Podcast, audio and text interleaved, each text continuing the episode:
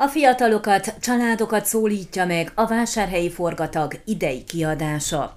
Színházi előadásokkal, kiállításokkal kezdődött kedden a vásárhelyi forgatag, amelyet 9. alkalommal szerveznek meg. Az igazi rendezvény dömping csütörtöktől lesz, amikor a Marosvásárhelyi várat és környékét, de a Telekitéka udvarát is belakják majd a forgatagozók.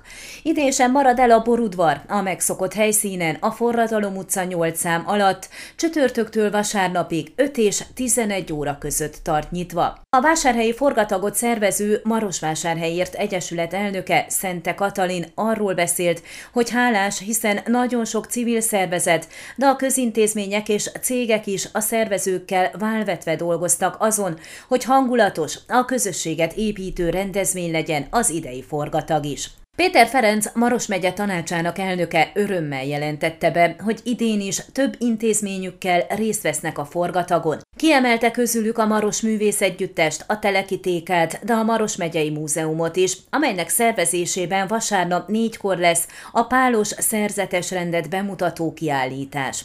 Sós Zoltán Marosvásárhely polgármestere egykori szervezőként mondta, örül annak, hogy a rendezvény az évek során sokat fejlődött, és már két éve nincs a Marospartra kiszorulva, hanem a város szívében, a Marosvásárhelyi várban kapott otthont. Évről évre növekedni tudott a vásárhelyi forgatag, amelyre idén nem csak a városból és a megyéből, de egész Székelyföldről várunk családokat. Induláskor az egyik fő célkitűzés a közösségépítés volt, és így érzem, látom, hogy ez sikerült megvalósítani, fejtette ki a városvezető. A vásárhelyi forgatag főszervezője, Jaka Borsolya, a keddi sajtótájékoztatón arról beszélt, hogy 300 programmal készültek, és minden korosztályból várják a forgatagozókat. Sok programjuk van a fiataloknak, számukra kerekasztal beszélgetéseket, interaktív találkozókat is szerveztek, de lesznek gyerekprogramok, az egész család számára szervezett események is.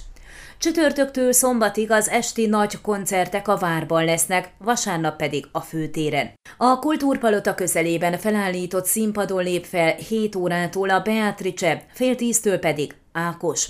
A teljes program a forgatag.ro oldalon tanulmányozható. Fontos tudnivaló, hogy csütörtöktől a Marosvásárhelyi vársétány egy része le lesz zárva, hiszen ott mutatkoznak be a forgatagra érkezők, hétfőn estétől lehet majd mindkét irányban autóval behajtani. A főteret a vasárnap esti nagy színpad szerelése miatt szombaton délután zárják le.